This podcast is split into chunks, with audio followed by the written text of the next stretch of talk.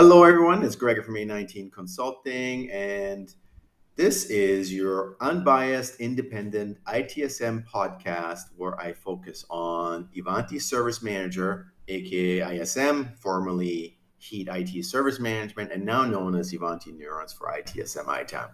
So that's a mouthful, but I got to say it because uh, depending where you are in the world and when you onboarded with your system, you use one or the other, and people go, "What is heat? What is Ivanti?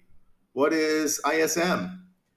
You know, what is neurons? And what's neurons for ITSM, right?" So, anyway, today what I want to cover is a question I got overnight from one of my clients out in Canada. If needed, are we able to create a separate instance for accounts payable ticketing? So by ticketing, they mean their incidents, their requests, they're getting emails right now. And you know, surprise, surprise, a lot of non-IT departments will rely on I on, on email heavily. As you know, I'm not a fan of email. It's not a productivity tool anymore. It was back in the 90s. Um, back, you know, in the heat for DOS days that I go back to. And nowadays, there's just so many other better ways to do things. And I'm going to have another podcast on that. You probably see me write about that. And I've developed some email summary tools and some dashboards and some better ways of staying on top of things, which what you want to use email for. Is it a good communication tool? Well, I don't know. I mean, depending how you use it when you use it, it you know, ideally you want to only be sending 10 emails per day, in my humble opinion, and everything else should be in a ticketing system or have another means of communicating. But that's another story for another day.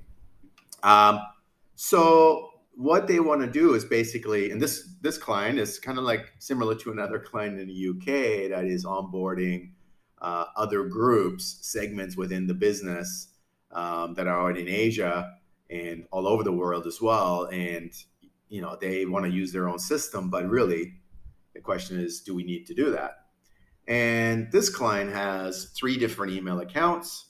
So step one is getting them using Ivanti Heat for Neurons is what I like to call it, just so all the names are in there and and and we know what we're talking about.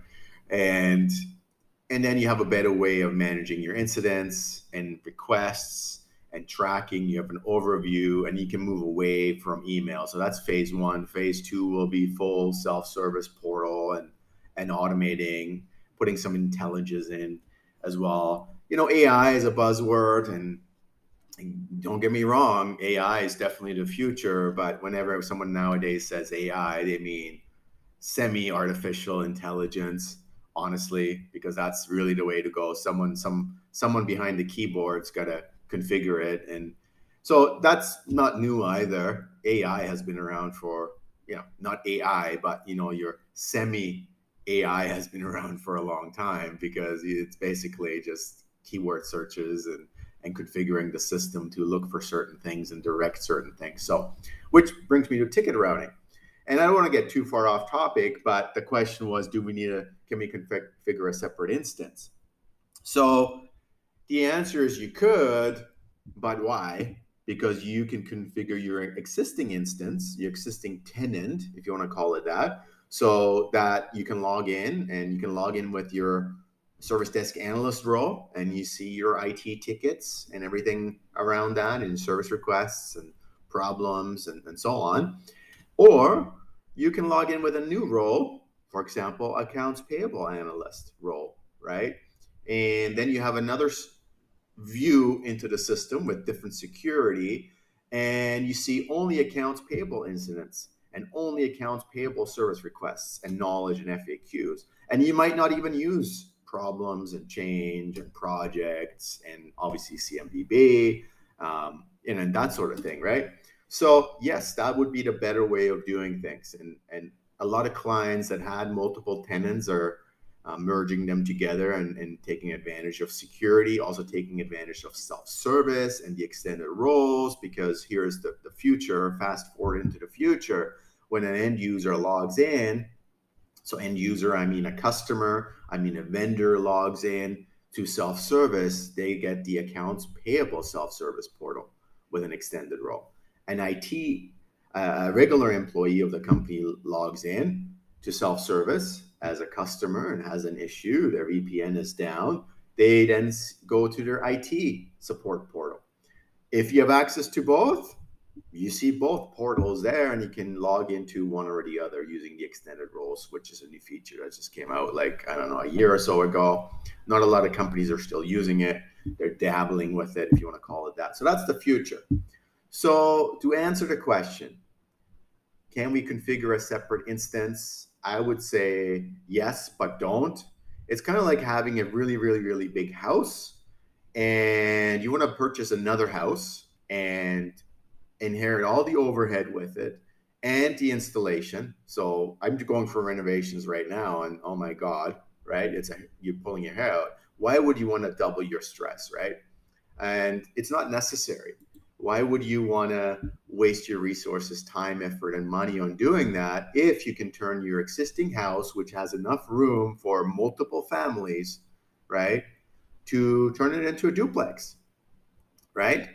and maybe into a multi dwelling home, right? If you have other departments, HR, for example, that comes on board, that's another dwelling within your existing home. You've got an acreage, you've got a pretty big house. You can expand that house, you can put in different entrances, you can have dividing walls with joining doors that you can lock and unlock as you see fit depending on the circumstance and, and that's the nice thing and then you have one home to maintain you've got one tax, that's your licensing, for example, right? And you've got one person that needs to maintain it. And you've got one water bill, one electric bill. You've got, you know, you're you're streamlining things and you're basically to the end user, it's the same as having two home, um, you having two homes in your separate home right? Because you lock you walk in through your entrance and you have your home, your living room, your bedroom, and everything else. Same with your accounts payable instance. As an analyst, I log in, I see accounts payable incidents and requests. As a vendor, I log in, I see the accounts payable self-service portal. As an IT analyst, I log in, I see my IT tickets. And as a an employee of the company, I log into self-service and I can um, create my IT incidents and requests. And if in the future, if there's going to be some overlap, we can give access to one or the other and have some tickets going back and forth. So that's what I would do. That's what I would recommend. I've got several clients doing that. One of them is actually doing it internationally with over 10 different tenants and combining them into one, right? So and there are some strategies behind that as well. So if you are looking to have multiple tenants within one, or basically segmenting who can use your system, IT, accounts payable, HR, health and safety, sales, marketing, um, supply chain management, right? You can set them up in one system, but designed completely for their use. So they only have access to their incidents requests and whatever they need access to. So it's like having multiple systems in one with all without all the headache and hassle. So that's it for me for today. Uh, thanks for tuning in and happy ticketing.